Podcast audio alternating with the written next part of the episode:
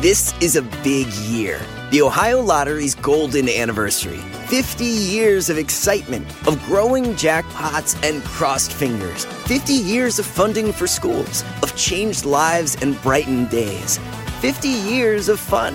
And that is worth celebrating. So watch for can't miss promotions, huge events, and new games that will make the Ohio Lottery's 50th year its biggest one yet. Learn more at funturns50.com. Life is a highway, and on it there will be many chicken sandwiches. But there's only one McCrispy. So go ahead and hit the turn signal if you know about this juicy gem of a detour.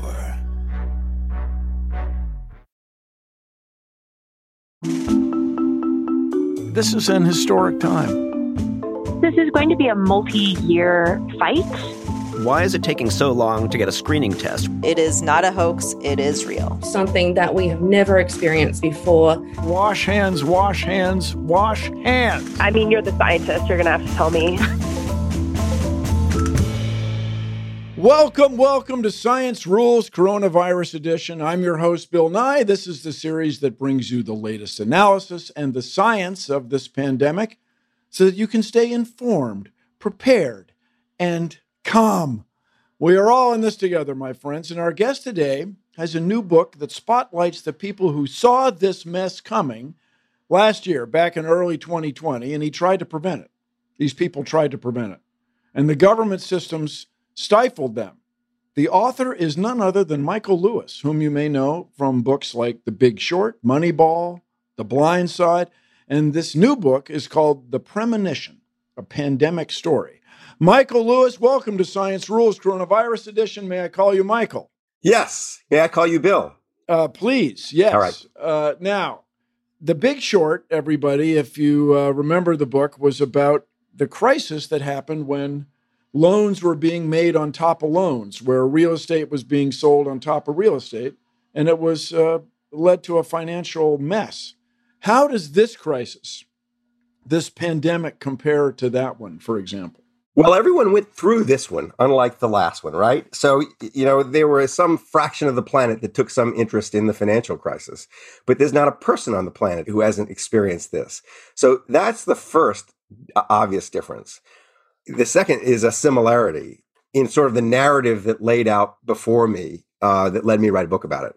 It was interesting in both cases to see that there was a small collection of people who not only were just, had predicted something like this was going to happen, because the prediction in a way is not the interesting part, because whenever anything really bad happens, someone will have predicted it. But in both cases, there were these people who not only predicted it, but did went to unbelievable lengths to prepare the society for it.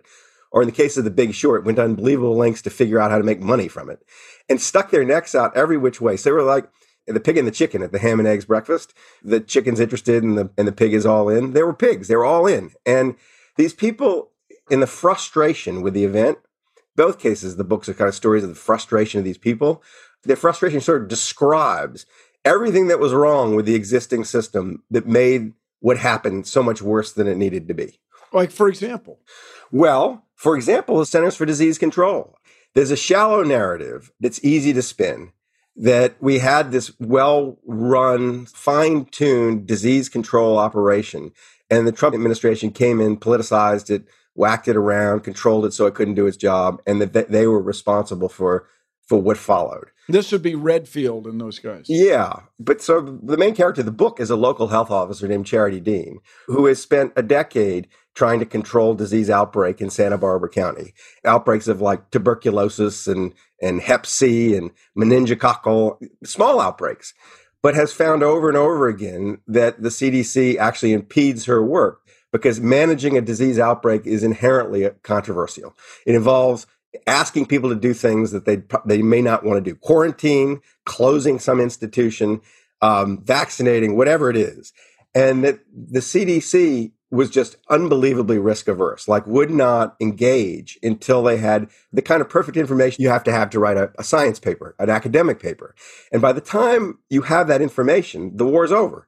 Disease control is all about working with imperfect information and taking pretty radical action on the basis of it.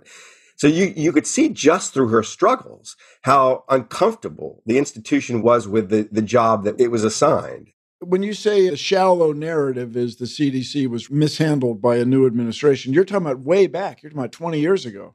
Well, no, the, the shallow narrative that you might hear now is it was all Trump. The reason we have only 4% of the world's population and 20% of the deaths is that Trump mishandled this thing. And Trump clearly didn't make it better. But I think it's just like a bigger more important point. If your mind comes to rest with the ineptitude of Donald Trump, you end up in the wrong place to understand what, what's going on here. That we didn't actually have the risk management tool that we needed to deal with this particular risk. We had some simulation of it, but not the actual thing. A simulation of the risk management tool. Okay, what is what do you mean by that? Can I tell a story from the book that sort of cap- Please. This is, a, this is a metaphor that captures the spirit of the problem. So Charity tells this story about when she was a graduate medical student. This And is she- woman in Santa Barbara. This is a, this is a health officer, Yeah. and she was living alone in New Orleans. Got her own apartment. The apartment had a porch on it, and she wanted to kind of impress all the other medical students in the complex. And she planted all these beautiful flowers, but she had no ability to take care of them. And after a while, everybody's praising her flowers, and she became became known as like the woman with the green thumb. The flowers start dying. She has some plastic flowers in her kitchen, and she patches in the ball spots with her Wow. with her, with her, with, her, with her plastic flowers. But then, of course, more flowers start dying, and before she knows it, she's going to Michael's Arts and Craft and buying buckets of plastic flowers, and she's going through this very weird uh, exercise of like watering the plastic flowers on her porch to persuade everyone that these are still her flowers. Until finally, finally, someone comes onto the porch and smells one of these things and grabs, and goes, "Oh my God, the whole thing's fake." the CDC is, I think, is a bit like that. There was a time deep in its history where it was sort of like designed for battlefield command. I mean, it eradicated smallpox. There was a reason why it had a reputation for having these beautiful flowers, but we allowed it in various ways to change and corrode and become less effective in the actual battlefield command. And the story in the book, I mean, this is the end of the book. It's sort of like an attempt to figure out what happened. But if you talk to old timers at the CDC, they'd say there was a real breaking point in the late 70s and early 80s when they actually screwed up, at least to the appearance of um, the American public. The swine flu. The swine flu, when they vaccinated everybody against a pandemic that never came, even though there was kind of expert consensus that, oh my God, this thing is coming in the fall. And so people died from the vaccine. And My mother claims she got very sick from that vaccine. Is that- That's her yeah. claim. And at that moment, they're run by permanent civil servants. The person who runs the CDC is not a political appointee. They have enormous clout and they have an instinct, they have a bias towards action rather than a bias towards inaction. The next thing that happens in its history that's significant is a few years later, Ronald Reagan turns the job into a, a politically appointed job, the job of running the CDC. And when you do that, you change the incentives in the institution. One, the person who's running the place is picked not from the pool of all Americans, in which you get to kind of pick whoever's best, no matter what their political affiliations. You pick from this small pool of politically connected and pleasing characters to the White House. But these people have to be medically competent, don't they? Up to a point, Redfield would not be. If you talk to interview people at the CDC about Redfield in that job, universally, people say in a normal world, he never would have been in that job. He was not thought to be competent. And Redfield did things that were just extraordinary, like preventing doctors from testing the returnees, the American citizens who were returned from Wuhan in the beginning of the pandemic. Did he really single handedly do that? Yes, he well, I mean, he did it through a chain of command, but it came from him. So James Lawler, who runs this pretty exotic medical center in Omaha, it's a federal center to which people who've got alarming diseases get sent. Some of the Ebola patients were sent Uh-huh, there, yeah. and they're there to be to be cared for and also to be studied. The Americans from Wuhan were sent back to Omaha. They were actually housed in a National Guard barracks very close to this facility, and Lawler wanted to test them. I mean, naturally, right? There are 80 of them or however many in this. He says, there's no way some of them don't have COVID. And he asked the CDC guy to test them. And the CDC says, I have to bounce that up. And it came back from Redfield directly that you're not to test them because to test them would be performing experiments on imprisoned persons. Uh, oh, wow. All of them wanted to be tested. So you had this very odd situation where the director of the CDC was intentionally not shining a flashlight under a rock where there was likely going to be some virus. So hang on now. So the swine flu, they vaccinated against a bunch of people. Some people got sick from the vaccine, maybe Yeah. my mother. Uh, and so that gave the CDC a bad reputation in 1976, like that, the disco era. It made it more vulnerable More vulnerable to what? to political influence, Uh-huh. to political control. It's the first time where the White House is saying they're screwing us up and they need to be on a shorter leash. So David Sencer, who is the CDC director at the time, and who actually made the very brave decision, I think it was the right decision to vaccinate, even though it ended up being the wrong one. I mean, the process was what you'd want the process to be. The It's what you were talking about earlier. It's imperfect. The, the information imperfect. you got you got to take risks. You got to try stuff. and our political culture is really ill suited to acknowledging that sometimes people do the right thing and it has the wrong outcomes. We're judging by outcomes. In the public's defense, when you va- insist Yeah. on vaccinating people and then people die, come on, that's bad. Well, it's true. That's true that it's bad. But when you're dealing with disease outbreaks, the other out, I mean, imagine what would have happened if they didn't vaccinate every, oh, this everybody. you got the wrong right, guy over here. So no, hold No, on. But they don't vaccinate any. Let's do. Let's play the other scenario out. All the relevant experts say we've never seen a new pathogen that's so transmissible and that is proven lethal not lead to a pandemic. If we instead of vaccinating people, we say create the vaccine but stored it in refrigerators. So then the pandemic comes and it takes us months to vaccinate people after it's sweeping through the population. Hundreds of thousands of people die. What happens then? yeah. You'd be sitting here saying, that's the most outrageous decision I've ever seen, not vaccinating people. Now, you're not going to stick needles in 200 million arms without something bad happening, right? Sencer knew he was taking a risk. Just remind everybody what year is this? 1976. Yeah. So he writes a memo after having gathering all the experts, but only his name on it, telling the president that the consensus is we need to vaccinate everybody. Thus, kind of putting the president in a box because of the CDC's reputation. He kind of couldn't not do it. And when he did this, he said to one of his colleagues, he said, I've got to do this alone. My name's got to be alone on the bottom of the memo because there's always a risk this is going to go wrong. So he knew he was sticking his neck out. It was like a moment of great courage. And the people around him were quite moved by how he did it. But anyway, so he was right. He gets fired. He, he descends in alcoholism. His life kind of falls apart for a bit. He feels kind of shamed and excommunicated from his public health people. He leaves Atlanta, never goes back. But his successor, he was able to designate his successor, a guy named Bill Foege. Bill Foege ran the CDC during the end of the Carter years and the beginning of the Reagan years. And what Foege says is you saw this steady encroachment of the political process. He's the last permanent civil servant to run the CDC. He was not a presidential appointee. But Foege sees that, for example, when the CDC generates research that shows aspirin given to small children, to babies, can cause uh, Reye syndrome, aspirin manufacturers go to the White House, lobby to have the research shut down. And he's so outraged. He says, like, I can't believe they would risk the lives of children Of for the sake of, of kids. No, so he he quits in outrage. And right after he quits, the White House sort of formalizes things and says the person who runs the CDC is going to be appointed by the president and so can be fired instantly at any moment by the president. So everybody out there, when people quit in anger, you don't get anything done. You know, It he says that. change things. You- You're absolutely right. And he says this. He says this. He said, you know, that was the one mistake I made. I should have made them fire me because I, I was hard to fire because I was a career civil servant. There, I had protections. Yeah, they, they couldn't have fired me for trying to save the lives of small babies. He regrets it to this day. We'll be back right after this.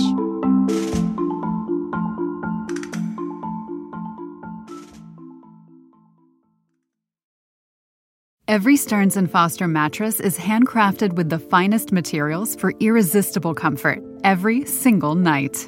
Now, save up to $800 on select adjustable mattress sets only at stearnsandfoster.com. Lesser savings may apply. Just in and so good. Thousands of summer deals at your Nordstrom Rack store. Save up to 60% on new arrivals from Vince, Rag & Bone, Adidas, Joe's, Marc Jacobs, and more.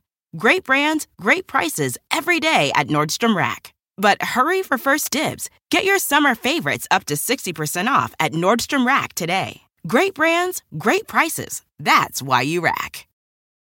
Start clean with Clorox because Clorox delivers a powerful clean every time. Because messes happen. Because the charcoal mask. Great, because why would I put that on my face when I could drop it in my sink? This is what I get for multitasking. Ugh, why is charcoal so sticky? Hello? Hey, Janice. I am so sorry. I thought I was on mute.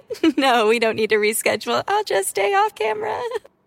Ooh, yeah, that happens. So start clean with Clorox. Use Clorox products as directed.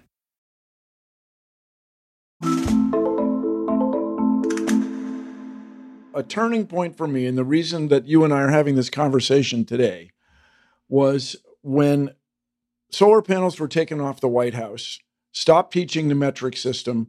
To me, it was part of the whole shift away from respecting science. Is that part of it? Where, let's say, an administration decided that political, an, a political appointee in the CDC was better than uh, a career civil servant? I think it's a decision to just pay less attention to science and pay more attention to short term political considerations. And I bet if you put in a room the people who made that decision, I bet they wouldn't say we don't respect science. I bet they'd all pay lip service to science, trust experts, blah, blah, blah. But it's a feeling that you can't let the scientists control things. And in fact, there was this very weird exercise that the Carter administration engaged in after the swine flu affair. They brought in um, a Harvard professor named Richard Neustadt and gave him a hall pass and said, You can interview anybody and write us a private memo about this episode. And he did. And it ended up, they, the Carter administration ended up liking it so much that because it vindicated their decision to fire the CDC director, uh, that they released it publicly. This little book called The Swine Flu Affair, what runs right through it is these experts, these medical experts, these scientists are politically naive and they didn't weigh sufficiently the optics of the thing never happening and the vaccine causing problem. They didn't weigh the, the political risks of this. But I mean, I come back to the odds were very strong we were going to have a pandemic. In 1976. In 1976. And they're supposed to be weighing the political risks just because it looks better if you screwed up by not administering a vaccine. I don't think it looks better actually. I think what it is is like we're dealing with battlefield fog of war decision making, and this institution needs to have that kind of latitude to be to make mistakes because if you want them to be guided by political optics, it's one thing. If you want them to be guided by making the best probabilistic judgment, it's another thing. And this book kind of says really we need to hand it over to the optics because the society they mention like the rise of modern media. At that moment they're obsessed with walter cronkite.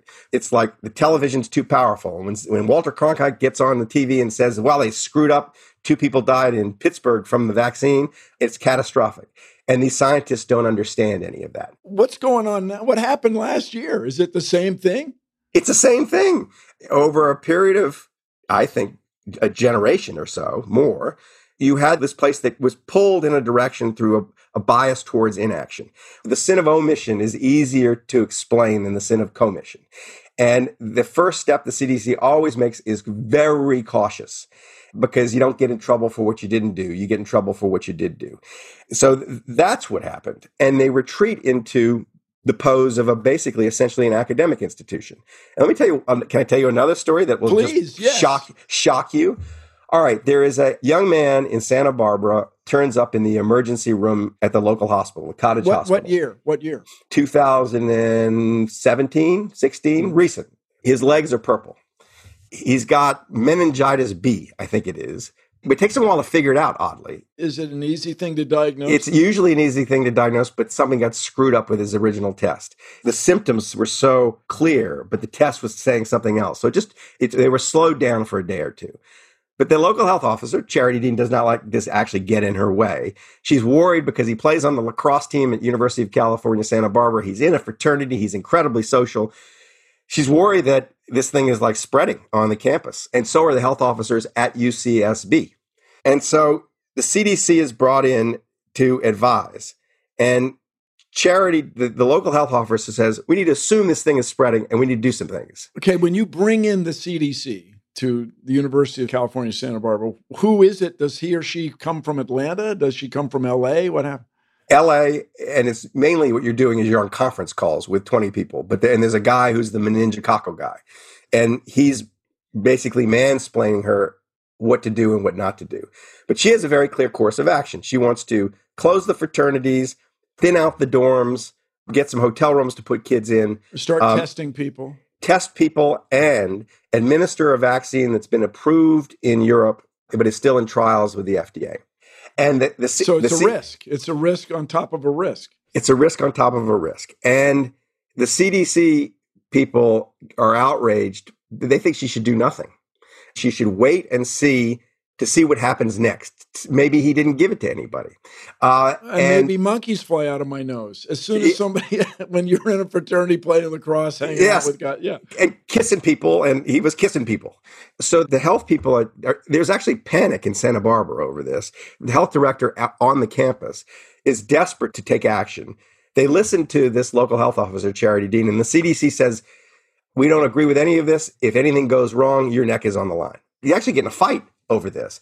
And then the CDC, this is where it gets interesting. The CDC says if you're going to do these things, these measures you're taking, take them one at a time so that we can study the effects of oh, each that's one. very science. It's a very scientific. Right? Yeah. Right? So that we can know what worked. And Cherry said, I'm not going to wait around until until yeah. some other boy turns up with purple legs. This boy's having his legs amputated. So, end of the story there is no outbreak. Whatever she does, I think one other person tests positive, but they don't get very ill from it. It's anyway, it, whatever she did stopped worked. the problem, worked. A year later, she gets a call from the CDC saying there's another outbreak on another college campus, and we would like you to talk to them about what you do because you're the expert now. So, if you're a king of the forest, if you're running the show over there, based on this book, based on what you've learned and the people you've met, people you've interviewed, what would you change? What could we have done differently in 2020, 2019, 2020? I wouldn't so much rewind the tape and say what we could have done differently. I mean, it's kind of obvious some things we would have done differently. We would have we wouldn't have had, for example, a single point of failure in testing where we were completely dependent on the CDC for a, a test. And their test not only doesn't work, but they slow us down for weeks while they're trying to figure out how to make it work and lead everybody to think it's coming when it's it's not coming. It's that that absence of testing was catastrophic from January to late March. What I would do is I'd back away from it and say, how do we create an institution that can take the risks it needs to take? But this means somebody in charge, the yeah. president or somebody in charge, is going to have to be able to tell people wear a mask. Uh, this is a rule. You got to get vaccinated. That's a rule. You can't go hang out together. That's a rule. Is that possible? The CDC director should have had the same demeanor and the same sense seeming detachment from the president as Anthony Fauci did. Anthony Fauci is a permanent civil servant. So the first thing you do is you rewind the tape and you say this job belong it's a job that the president can't fire on a whim. Maybe appoints the first one or we recreate what we had before. How was a person picked in the good old days? As a practical matter, they bubbled up from within the institution and, and presented themselves to their colleagues as someone who was quite capable. You know, the Department of Health and Human Services would appoint the person, but once appointed, it was not contemporaneous with the presidential term. The person could just, just stay across across administrations. I think this isn't just the CDC. I think we've queered our ability to govern ourselves by allowing a lot of these those kind of jobs that are really expert jobs and then are really not ideological to drift into the hands of the president to a point and it makes us very inefficient. I mean, it creates discontinuity in the organizations, right? It means well, it also makes us vulnerable. Look what happened. My goodness. Look what happened. I know. It makes us vulnerable. One of the other things that was just that caused my character's hair to to catch fire. You're talking about charity, uh, not charity. Carter Mecher, who was Carter Mecher, yeah. and the and the Wolverines, the guys who designed this the pandemic strategy in the Bush White House, and who had become kind of gifted, as they call it, redneck epidemiologists. They, they understood that at the beginning of an outbreak, it's muddy. It's the picture is very muddy. You've got to be very resourceful in figuring out the things you need to figure out, like transmissibility and lethality. And they had done that by January the twentieth of 2020, so a, year 20, and a half ago, at yeah, least, and a month before the CDC stands up and acknowledges it's a threat. So they were there was a month that was just wasted. And a month when people are all shaking hands and kissing and carrying on is all all that. exponential enormity. Yeah. A month when nobody was paying too much attention to the fact that the CDC didn't have a test that worked. It was a month that should have been a month of urgency And these weren't chicken littles. I mean, these were people who really knew the material and who had actually uh, lines of communication with people in the administration and with people in the CDC. And they couldn't get anybody to listen to them, except they could get governors to listen to them. Once the governors realized that the federal government's not going to come save me, they were able to like persuade some governors they needed to take action. But the point is people did know and it wasn't they could show you why they knew and how they knew from, you know, the death statistics that they had dug out of Chinese websites in, in Wuhan. They were different from the officially reported statistics. Oh wow. Wow. They were doing they were doing that kind of thing. Uh, that's what you're saying. That's muddy. You just got to try to figure out as much as you can from all the different sources you can. Yes, and because the big point is that you're always looking in the rearview mirror with disease. If what you're responding to is the first American death, you're responding to an infection that occurred a month earlier. Mm-hmm. And it's an infection from a virus that is replicating exponentially. Yeah. So by the time you get the death, it's too late. So here you are, you're in charge now. What are you going to change? You're going to change how the head of the CDC is picked? You're going to change that culture somehow? I'm going to immediately do two things. The CDC is now a permanent a career servant. The CDC's communication team is not White House appointed. It's not political people. It's a permanent communication arm of that agency, independently able to kind of get out and talk to the American people. This is somehow how it is at the National Institutes of Health. It's better at the National, yes. I, I don't know what the communication operation is, but Anthony Fauci, the reason he was able to kind of maintain some independence was his status. Trump couldn't fire him on a whim. I then say, I look at the whole apparatus. I say, and acknowledge that there's always going to be bureaucratic inefficiency, a protectiveness about their space. I anchor disease response inside the White House at the top. There's like a person who is the the pandemic czar who is coordinating all the agencies because it isn't just the CDC it responds. I mean, the FDA has had horrible problems. We have horrible problems getting rapid tests approved. The FDA is partly responsible for that, restricting people from other people from creating tests in the beginning of the of the pandemic. So I would anchor in the White House. I'd have like someone who is like a always front of mind pandemic disease person uh, who's sort of in charge of like coordinating the, the administrations. But then I'd kind of I'd step back and I'd say, look, where were the vulnerabilities that we saw in the system, and where you saw it was at the local level. That essentially we fight disease at a local level. It is naturally a local. It's like it's war. It's like it's where it's happening. I would empower these local health officers in a new way. We got 3,500 of them it sounds like you're valuing civil service. Oh my God, yes. I'm valuing civil service, but I'm also I've got to give them the tools that they need. I need to give them the weapons they need to fight the war. Part of the problem in all this is the status structure in public health. The CDC sits at the top, and those guys are like the gods. When in fact, the really important characters are these local health officers who, who report are, the thing when it starts and yeah. and who and who fight it on the ground and who have to tell the local population you've got to wear masks and you've got to be trusted. They've got to be trusted. Got to be trusted. So I pl- invest enormous energy into making that an elite corps with high status, like if possible, higher status than the people in Washington. You're not going to pay them, are you? Yes, I'm going to tax dollars. That's crazy. No, I'm, I'm not going to just pay them. I'm going to create a, an Oscars for them where the best civil servants are on national television and they're getting awards for stuff they did. And the thing about this space, it's not like, I don't know, restaurant inspection. It is an inherently dramatic job. Disease control. It is amazing what goes on every day in America, even before COVID. It's a Netflix series. It is not hard to interest people in the person if you pay attention. It could be a New York Times bestseller, Michael. Possible. now, here's the sentence that really struck me in your book.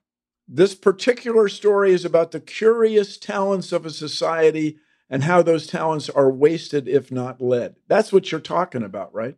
These local officials are really skilled uh, people. Not all of them, because we've we've rained nothing but excrement on them for the last 30 years. But the best ones are unbelievable. I mean, they're action heroes. I had a pick of half a dozen characters I could have set as the main character of the book. They're action heroes and they suffer the lives of action heroes. They have people sending them death threats. They have mobs forming outside their houses. They have, I mean, it's their lives are filled with the conflict that they tolerate for the sake of the greater good. The greater good. So, of all the books you've written, you have written some fantastic books that have been tremendously influential. This one sounds like, for lack of a better adjective, the most important. Time will tell, right? Because it, what makes it important is how people respond to it. It is the book, I think, that if you said, Michael, you got to enter your your writing in a competition 20 years from now, what you did was worth doing kind of competition. Yeah. It's the book I would hand over. Wow. This one, there was a huge amount of serendipity in, in finding the characters, but I, it had the three best characters I've ever had. Wow. And they're telling a story of monumental importance. And it has to do with the the ability of, of the society to survive. So it isn't just about a financial crisis. It's life and death. Life and death of a culture. So of a way of life. So I thought, yes, it's going to be hard to find a subject again that is as good as this. Wow. Everybody, our guest today has been Michael Lewis. Wow. And he's written his most important book with his most compelling characters. My goodness. The Premonition, a pandemic story. Michael, thank you so much for taking the time. This has just been fantastic. Thanks for being interested. Science Rules Coronavirus Edition is produced by Harry Huggins and Corey S. Powell. Our editor is Tracy Samuelson. Our engineer is Luz Fleming, who also mixed this episode. Josephine Martiran is our executive producer. Special thanks to Casey Halford. And remember at Stitcher and around the world, science rules.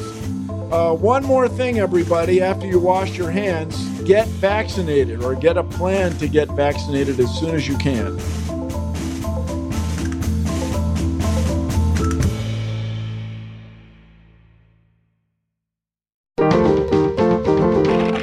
Stitcher.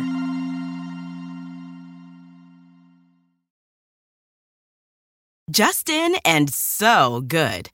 Thousands of summer deals at your Nordstrom Rack store. Save up to 60% on new arrivals from Vince, Rag & Bone, Adidas, Joe's, Marc Jacobs, and more.